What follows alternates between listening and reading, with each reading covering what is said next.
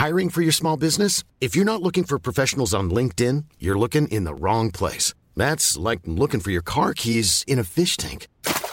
LinkedIn helps you hire professionals you can't find anywhere else, even those who aren't actively searching for a new job but might be open to the perfect role. In a given month, over 70% of LinkedIn users don't even visit other leading job sites. So start looking in the right place. With LinkedIn, you can hire professionals like a professional. Post your free job on linkedin.com slash people today.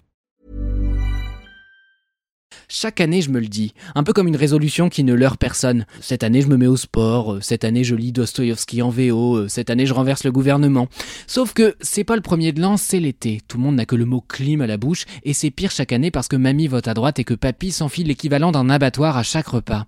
Et pendant que ruisselant de sueur, les gens se glissent les uns sur les autres à en ringardiser les plus belles séquences d'aquaplaning, les vieux riches anticipent.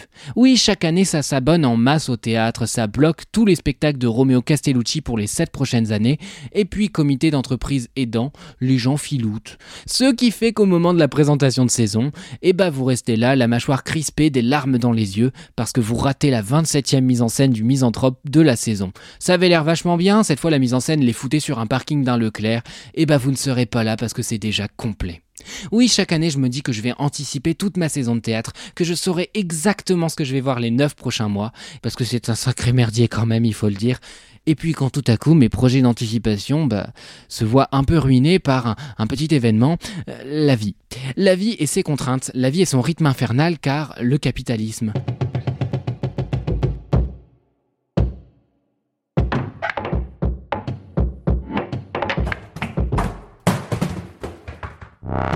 Alors je vais pas me contenter d'un top 5 des pièces que je verrai à Paris à la rentrée, je vais balayer large pour essayer de comprendre comment s'en sortir, quelles créations aller voir. Et voilà, bah ça donne un petit épisode pour vous faire un petit focus sur les nouvelles créations en 2023-2024 un peu partout en France et comprendre pourquoi il y a tant de pièces chaque année.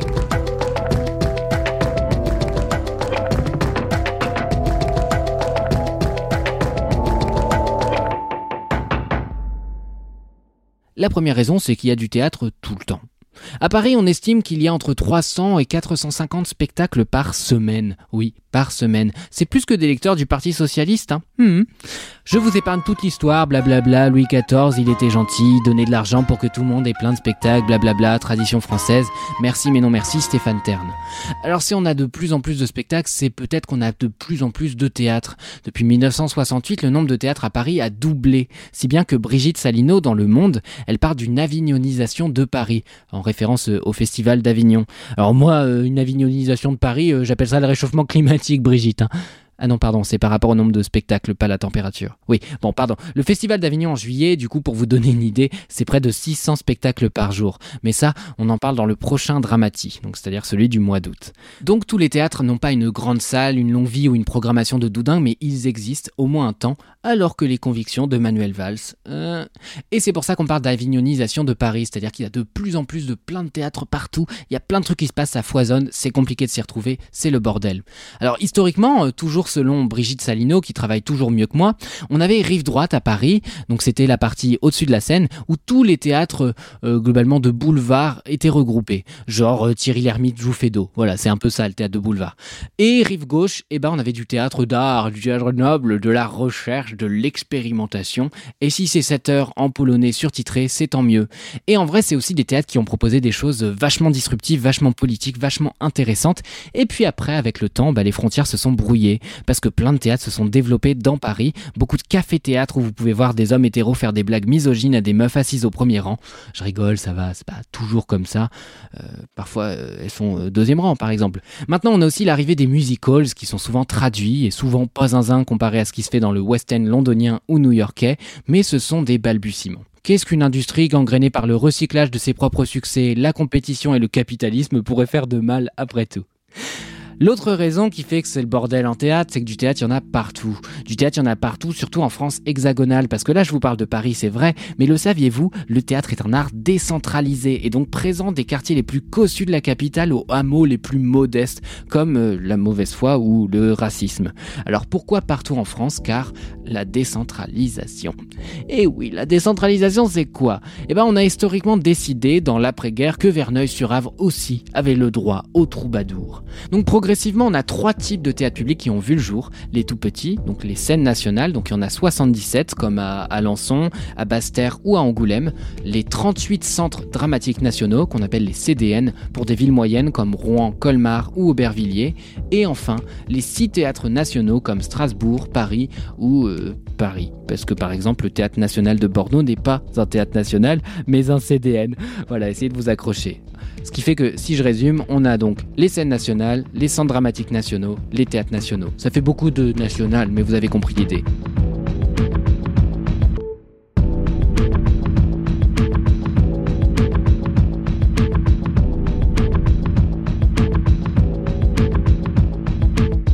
Bref, vous avez des théâtres partout et chaque année des nouvelles créations, des résidences d'artistes.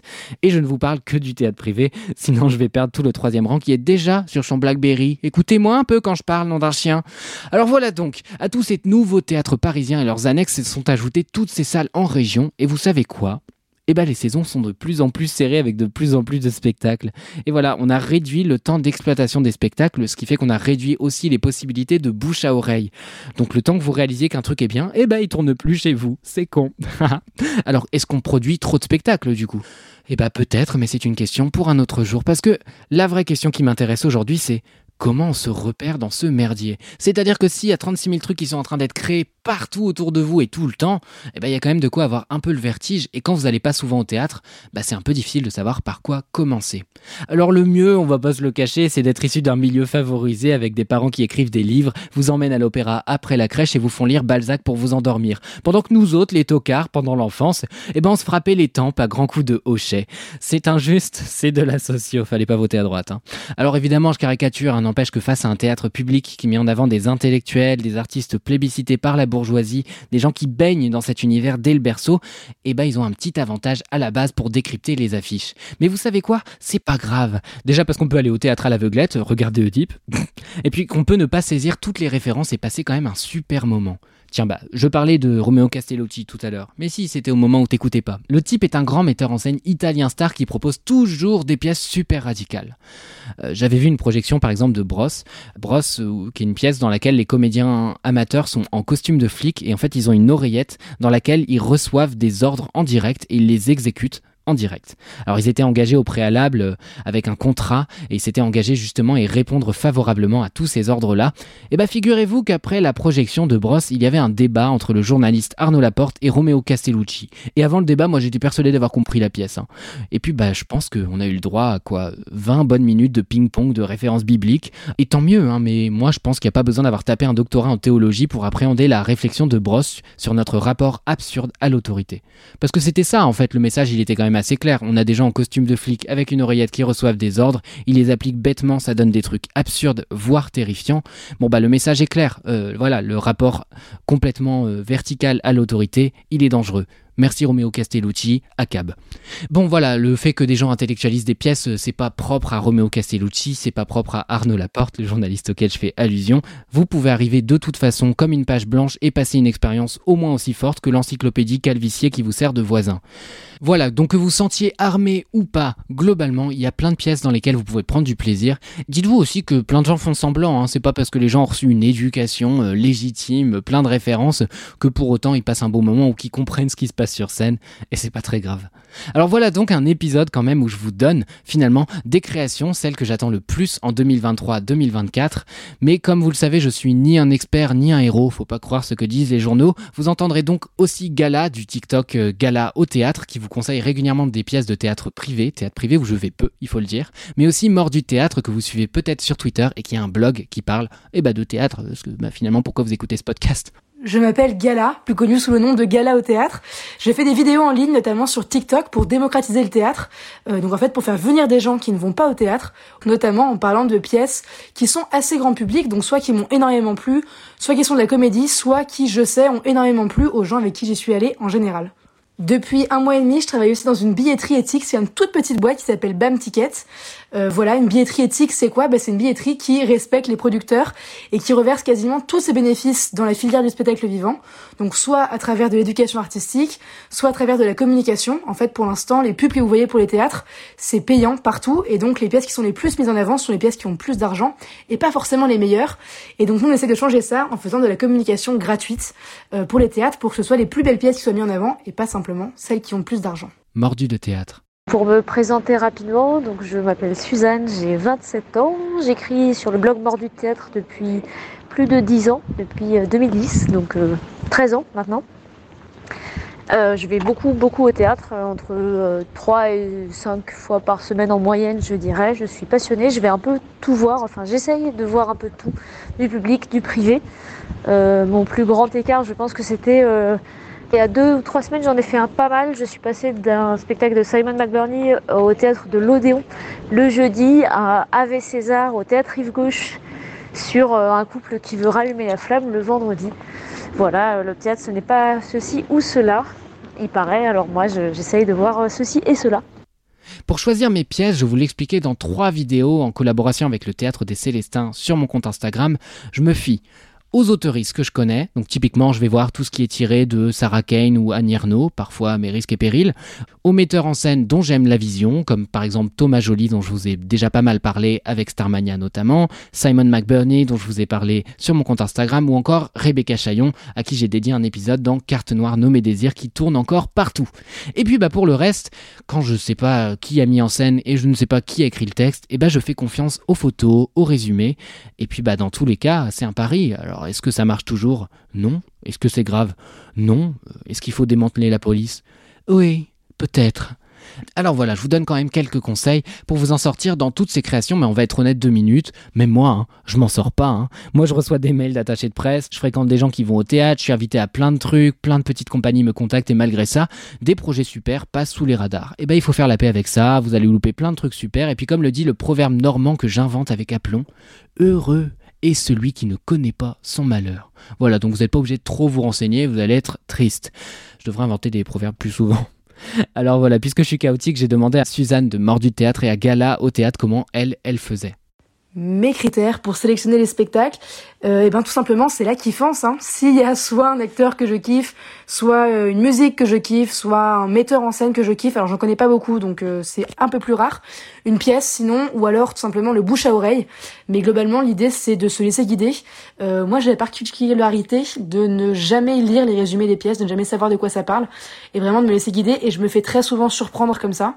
Donc voilà, il suffit qu'il y ait un acteur que j'aime bien ou, ou une histoire qui me paraît un peu sympa, ou même un thème parfois qui paraît pas être cool. J'étais allée voir la pièce Je ne cours pas, je vole comme ça, euh, que je trouvais marrant de faire une pièce sur euh, les sports au théâtre. C'est pas du tout des milieux qui sont connexes normalement. Euh, généralement c'est soit le sport, soit la culture. Donc marrant de les mélanger. Et bah j'ai pas été déçue, la pièce était juste géniale. Donc voilà. Et mes deux valeurs sûres, du coup, ce sera Vincent Desienne. Alors évidemment, s'il écrit le spectacle, c'est encore mieux. S'il joue dedans, c'est déjà pas mal du tout. Et sinon, les très très beaux spectacles que j'ai pu voir, c'est Johanna Boyer, que je trouve vraiment formidable dans la mise en scène, euh, dans tout ça. Et après, bon, je vais pas faire l'unanimité, mais euh, Alexis Michalik, euh, c'est un peu un nom facile à donner, mais c'est une pièce où je sais que je ne m'ennuierai pas, avec plein d'histoires différentes. Et surtout, c'est des pièces qui sont très très faciles à recommander. C'est la personne que je recommande le plus pour des gens qui vont euh, au théâtre pour la toute première fois. Euh, comment je choisis mes pièces euh, Il y a beaucoup de monde que je suis. De plus en plus, en fait, au fil des années, j'ai commencé par suivre quelques metteurs en scène. Euh, bah, Arnaud Denis, dont je t'ai beaucoup parlé, c'est un metteur en scène que je suis depuis, je sais pas, peut-être 15 ans. je l'ai vu à ses tout débuts. Donc, je suis toujours heureuse quand il, produit, enfin, quand il met en scène un nouveau spectacle. donc voilà, il y a des metteurs en scène que je suis, il y a des noms, qui me demandaient des noms. Euh, Alain Françon, Joël Pomera, les deux plus grands euh, actuels. Euh, et puis après, il y a d'autres noms, Maxime Daboville, Adrien Melin. C'est des gens, quand je les vois passer, je me dépêche. Emmanuel Benoît, j'essaie de voir ce qu'il peut faire. Loïc Mobillan, voilà, c'est des noms d'acteurs que tu les découvres dans un spectacle et puis tu te mets à les suivre en fait. Donc je fonctionne beaucoup comme ça. Je vais voir des spectacles de gens que je, que je découvre et que je, j'ai envie, dont j'ai envie de suivre le parcours. Il y a un, comédien que j'ai vu totalement par hasard il y a des années à Avignon, Ça, c'est une super histoire. J'étais, euh, je traînais dans les rues d'Avignon, je sais pas, je n'avais pas de programme. Enfin voilà, je, je, croise un gars qui me dit écoutez, j'ai vu un spectacle euh, incroyable dans un spectacle, dans un théâtre euh, juste derrière les murs. il faut absolument que vous alliez le voir. Je n'avais rien de prévu le soir. Je, vais découvrir ce spectacle dont évidemment le nom ne me revient pas. C'était un Coltès, si je dis pas de bêtises. et je découvre un jeune comédien euh, dans ce spectacle qui s'appelle Axel Grandberger. Je découvre ce comédien qui est absolument extraordinaire. C'était Roberto Zucco, voilà. Je découvre ce comédien et, euh, je me suis dit, ce, gars est génial, il faut que je le revoie. Et, un peu par hasard, cette année, je regarde la série Les Papillons Noirs qui est passée sur Arte avec Nils Arestrup. Tiens, Nils Arestrup, encore un nom de comédien immense à suivre. Euh, les Papillons Noirs, qui était une série, merveilleuse, et ce jeune comédien euh, que j'avais découvert des années avant dans un tout petit théâtre à Avignon jouait dedans, et j'étais super heureuse de le retrouver. Donc voilà, donc il y a tous ces comédiens qu'on suit, tous ces metteurs en scène qu'on suit, et puis après essayer d'aller découvrir euh, les nouveaux, mais c'est dur parce qu'il reste moins de temps dans l'emploi du temps, mais j'essaye dans des chouettes théâtres encore à conseiller, les Déchargeurs, le Belleville, parfois au Lucernaire, il y a vraiment des chouettes choses. Euh, à la Reine Blanche. Enfin voilà, essayer d'aller voir un peu euh, ce qui se fait dans des plus petites salles, c'est aussi important. Une fois qu'on défriche un peu les programmations, qu'on élabore comme moi des éliminations selon les disponibilités ou suivant ma blacklist de gens problématiques que j'ai pas envie d'aller voir, ou de personnes qui n'ont d'ailleurs euh, pas la même vision artistique que moi, et c'est dommage parce que je suis brillant, et eh bah ben, c'est déjà plus simple. Raisonner par la négative, ça marche assez bien. Malgré tout, je vous ai élaboré une liste, une petite liste, hein, de 10 créations, 10 nouveautés de 2023-2024 que vous allez pouvoir découvrir un peu partout en France cette saison, et peut-être du coup la saison prochaine parce que les pièces tournent. La liste elle va jusqu'en janvier parce que d'ici là, vous serez déjà des experts, des expertes. Et puis j'y ajoute le lieu de création de la pièce, le lieu de la première, parce que, parce que, euh, parce que merde, voilà. Alors on commence par une création du Festival d'Avignon que j'ai trop hâte de découvrir, mais je vais vous en parler plus sur mon compte Instagram du Festival d'Avignon. Cette création c'est Welfare de Julie Deliquet. Alors Julie Deliquet, je connais pas très très bien ce qu'elle fait, c'est-à-dire que moi j'ai simplement vu son adaptation de Fanny et Alexandre, qui était un bouquin de Bergman, et c'était adapté à la comédie française. Mais Julie Deliquet, moi ce qui m'intéresse beaucoup avec elle, c'est qu'elle est à la direction du théâtre Gérard Philippe. Le théâtre Gérard Philippe, c'est le théâtre de Saint-Denis, dans lequel elle a programmé énormément de metteuses en scène cette année et je trouve qu'elle fait un travail formidable vraiment de démocratisation du théâtre et je trouve ça très chouette à suivre. Accessoirement une pièce qui s'appelle Welfare à l'heure où le welfare state, donc c'est-à-dire l'état providence, l'état social, est en train de se faire euh, zigouiller par tous les droitards, et ben je trouve ça intéressant de réinsister sur euh, l'importance du travail social, l'importance des aides publiques, euh, l'importance finalement de la gauche. En août, je vous invite à découvrir Extra Life de Gisèle Vienne. Bon, là c'est la création en Allemagne, dans une ville qui s'appelle Essen, dans un festival dont je ne me risquerai pas à prononcer le nom. Il faut savoir que Gisèle Vienne, moi j'adore ses créations, c'est de la danse et en même temps c'est très théâtral parce que ça raconte vraiment toujours des histoires. Et euh, ça se passe Extra Life avec Adèle ANL, que j'aime beaucoup parce que je suis un cliché. Et Extra Life, ce sera l'occasion de retrouver encore une fois euh, une création unique. Moi je sais que à chaque fois que je vais voir des choses que fait Gisèle Vienne, je me dis, je n'ai jamais vu ça avant. Est-ce que ça veut dire que j'aime forcément? Euh, Oui, dans mon cas plutôt, mais c'est pas le cas de tout le monde dans les salles autour de moi. C'est quelqu'un qui a une vision très particulière de ce qu'elle veut présenter au théâtre. J'avais vu l'étang typiquement où tout le monde jouait au ralenti et que c'était euh, Adèle ANL avec un micro qui du coup euh, faisait toutes les voix et en fait tout était un peu distordu, c'était très très étrange. Et quand j'ai découvert This is how you will disappear au théâtre de la colline, je me suis dit ok cette personne a clairement une vision extrêmement chorégraphiée, extrêmement esthétisé de ses pièces. Et c'est toujours quelque chose à voir, je pense, dans une vie. Gisèle Vienne, Extra Life, au mois d'août, et ensuite partout en tournée dans plein d'endroits en France, notamment à la MC 93. En septembre, il y a l'opéra de Katsu de Thomas Ostermeyer. Bon, il sera créé un peu avant pour le festival d'Aix-en-Provence, mais je pense le réceptionner à la Comédie Française en septembre. Euh, l'opéra de Katsu, c'est assez connu, c'est euh, un opéra de Brecht euh, que je crois j'ai déjà vu, mais dont j'ai zéro souvenir. Moi, j'y vais surtout pour Thomas Ostermeyer, qui est un metteur en scène dont on me parle régulièrement et qui fait des choses très intéressantes. Moi, j'ai vu tout simplement son adaptation de Vernon Subutex euh, de Virginie Despentes, que vous connaissez peut-être quand même un peu. Et cette adaptation-là, euh, je l'avais trouvée euh, pleine d'inventivité, même si, bon, le concept s'est soufflé un peu vite. Il faut voir, j'attends de voir ce qu'il va proposer. Je sais que c'est quelqu'un qui est très très productif, qui a proposé plein de choses et j'aimerais bien voir ses créations. Je suis vraiment très curieux de les découvrir. Thomas Ostermeyer, l'opéra de Katsu de Brecht. Toujours en septembre, vous avez Les Paravents de Jean Genet qui va être créé au Théâtre National de Bretagne par Arthur Noziciel. Alors moi j'ai entendu parler de cette création par le Théâtre de l'Odéon. Et en fait ce qui m'intéresse c'est que Les Paravents de Jean Genet à l'Odéon c'est ça qui avait généré un bordel monstre euh, en 1966 si je ne m'abuse. Euh, parce qu'il y avait des gens de l'extrême droite qui étaient pas très contents qu'une pièce qui parle de la guerre d'Algérie soit portée sur scène. Et donc euh, ces espèces de débiles ils jetaient du plâtre sur scène, ça avait fini en baston avec des comédiens. Bref, c'était le chaos. Je suis content de voir une soixantaine d'années après ce qui reste de cette pièce, ce qui reste de sa vigueur, de sa fougue, sachant que c'est une pièce très ambitieuse de Jean Genet, qui est un auteur que j'aime beaucoup. En octobre, vous avez la Foufoune Not So In Love ces jours-ci de Leonara Miano. Alors, j'ai pas grand chose à dire sur ça parce qu'en fait, j'ai juste hâte de découvrir un texte de Leonara Miano dont on me parle depuis longtemps et notamment euh, Marie Coquille Chambel, si je ne m'abuse, qui a beaucoup travaillé sur le théâtre décolonial, notamment dans sa thèse, et qui du coup a dû mentionner cette autrice que je ne connais pas encore. J'ai trop hâte de le découvrir, c'est créé à la Maison de la Poésie de Nantes. En novembre, vous allez pouvoir découvrir L'Art de la Joie, d'après le roman de Goliarda Sapienza et dans une adaptation de Ambre Kahan. Alors, L'Art de la Joie, moi je ne l'ai pas lu, mais j'ai une amie qui l'a lu et qui a été passionnée, qui est un roman qui fait plein de réflexions sur plein de choses. C'est un roman un peu fleuve, c'est l'œuvre d'une vie. Euh, je crois que d'ailleurs c'est pour ce livre que Goliarda Sapienza s'est retrouvée à voler des trucs pour pouvoir le financer et elle a fini en tôle, ce qui lui a permis d'écrire euh, l'université de Rebibia que j'avais vu adapté au théâtre. Bref, beaucoup d'informations. L'Art de la Joie, ça tourne dans plein d'endroits et c'est créé à la Comédie de Valence en novembre. En septembre aussi, et enfin vous avez Gloria Gloria de Marcos Carames Blanco, dans une mise en scène de Sarah Delaby Rochette. Alors Marcos Carames Blanco c'est quelqu'un dont j'aime bien l'écriture, il avait écrit un texte qui s'appelait Trigger Warning, où en fait il écrivait vraiment bah, texto tout ce qu'on peut avoir comme interaction avec son téléphone, c'est-à-dire euh, déverrouillage de l'écran, euh, je regarde l'heure, je, je regarde tel notif. Et en fait, le fait de rendre tout ça conscient, ça rendait la pièce très intéressante parce que ça, ça conscientise en fait notre rapport au téléphone. Enfin bref, c'était super intéressant et c'était une manière intéressante de parler de la Gen Z. Euh, là, avec Gloria, Gloria, il va avoir une pièce engagée sur le pétage de plomb d'une travailleuse sociale et du coup, j'ai vraiment hâte de découvrir ça. C'est créé au théâtre Paris-Villette en septembre. En janvier, vous avez Le silence de Lorraine de Sagazan et Guillaume Poix qui est créé à la Comédie Française. Alors, Lorraine de Sagazan, euh, c'est une metteuse en scène dont j'adore le travail. Elle avait déjà travaillé avec Guillaume Poix sur Un Sacre, une pièce que vous avez peut-être vue parce qu'elle a tourné pendant très longtemps, qui était une vraie réflexion autour de la mort.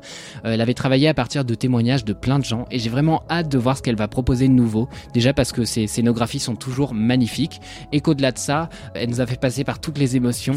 Un Sacre, quand je l'ai vu au théâtre, c'est peut-être le seul exemple de pièce où j'ai vu le public à la fin se lever, crier bravo, etc. Mais surtout crier merci. Et ça, je trouve que c'est rare, c'est beau à voir, c'est très fort et c'est une pièce qui m'a vraiment beaucoup marqué. J'espère que le silence, ce sera pareil en janvier à la Comédie Française. En janvier toujours, vous aurez En finir avec leur histoire, cycle Liliane et Paul 1992. Tout simplement, j'y vais parce que le metteur en scène, c'est Marc Lenné. Euh, c'est la deuxième partie d'un diptyque. Souvent, dans les théâtres où il est programmé, bah, vous avez les deux pièces qui sont programmées ensemble.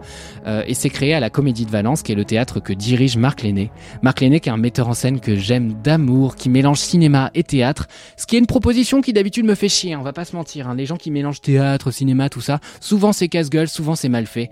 Marc Lenné à chaque fois que j'y vais, bah, il me donne tort sur ce que je pense de ce mélange parce que c'est quelqu'un de vraiment très talentueux et qui collabore notamment souvent avec Superpose, qui est un artiste que j'aime beaucoup et que je vous incite à écouter.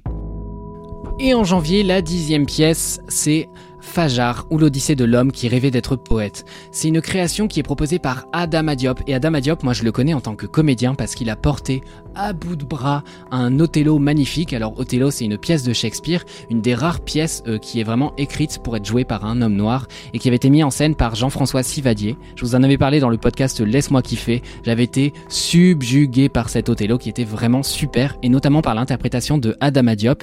Et là pour le coup il va raconter vraiment une histoire qui est un peu plus personnelle et qui va être un chouette. Fajar, euh, c'est une création que j'ai vraiment vraiment hâte de découvrir et elle va passer dans plein d'endroits. Voilà, à côté de ça, il y a évidemment plein d'auteuristes dont je vous ai déjà parlé qui continuent à faire des créations. C'est-à-dire que autour de tous les épisodes de la saison 1 de Dramatis, euh, vous trouverez des posts Instagram où vous aurez les dates de tournée et des pièces dont je parle si elles tournent encore, et accessoirement les nouvelles créations de tous ces metteurs et metteuses en scène.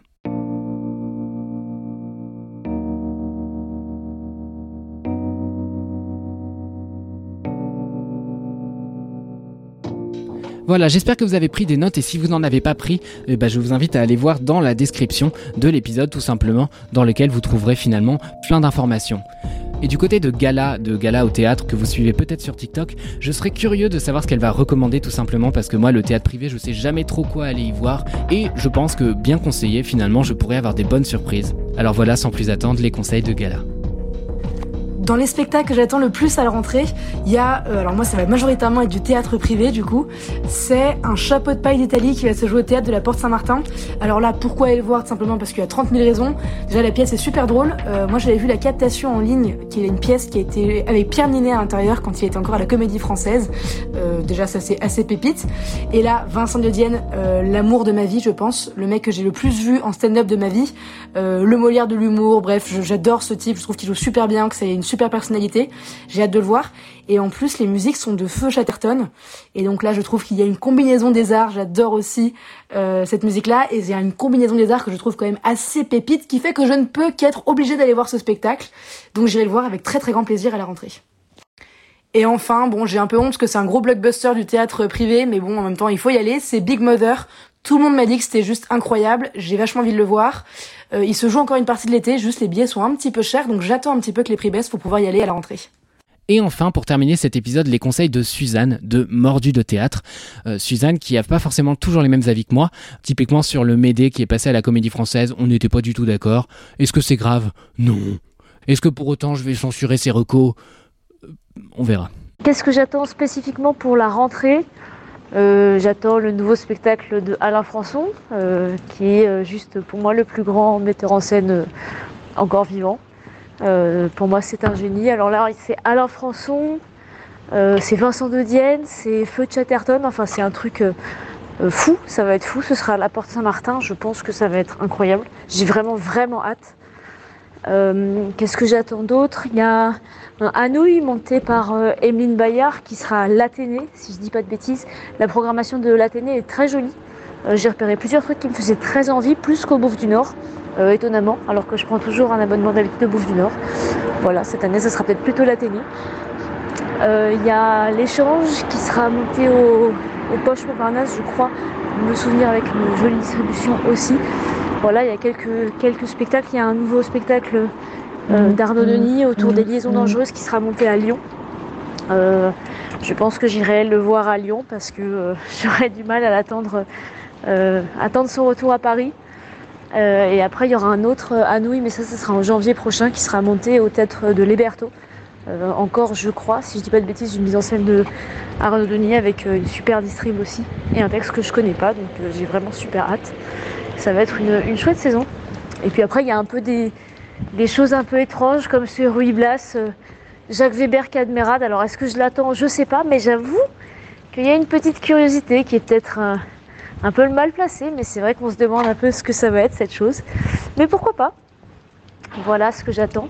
À tout ça s'ajoute donc évidemment tout ce que je vais vous conseiller dans les prochains épisodes de Dramatis. Le suivant sort justement le mercredi 12 juillet et il portera sur une pièce du Festival d'Avignon qui sera jouée ensuite partout ailleurs. Sur mon compte Instagram, vous pouvez aussi retrouver des posts avec les dates de tournée des épisodes précédents de Dramatis.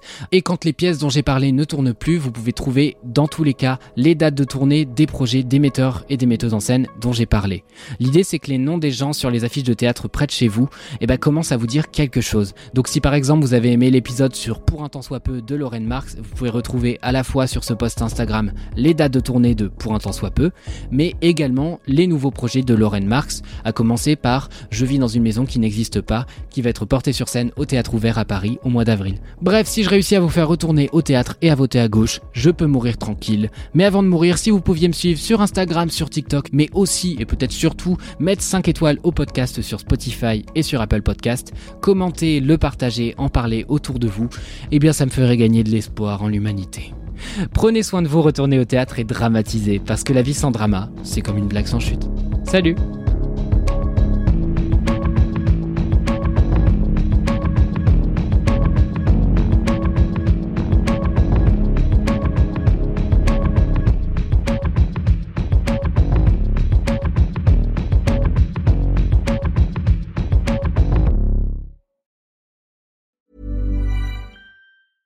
Hey, it's Danny Pellegrino from Everything Iconic. Ready to upgrade your style game without blowing your budget? Check out Quince. They've got all the good stuff, shirts and polos, activewear and fine leather goods, all at 50 to 80% less than other high-end brands. And the best part? They're all about safe, ethical and responsible manufacturing. Get that luxury vibe without the luxury price tag. Hit up quince.com slash upgrade for free shipping and 365 day returns on your next order. That's quince.com slash upgrade.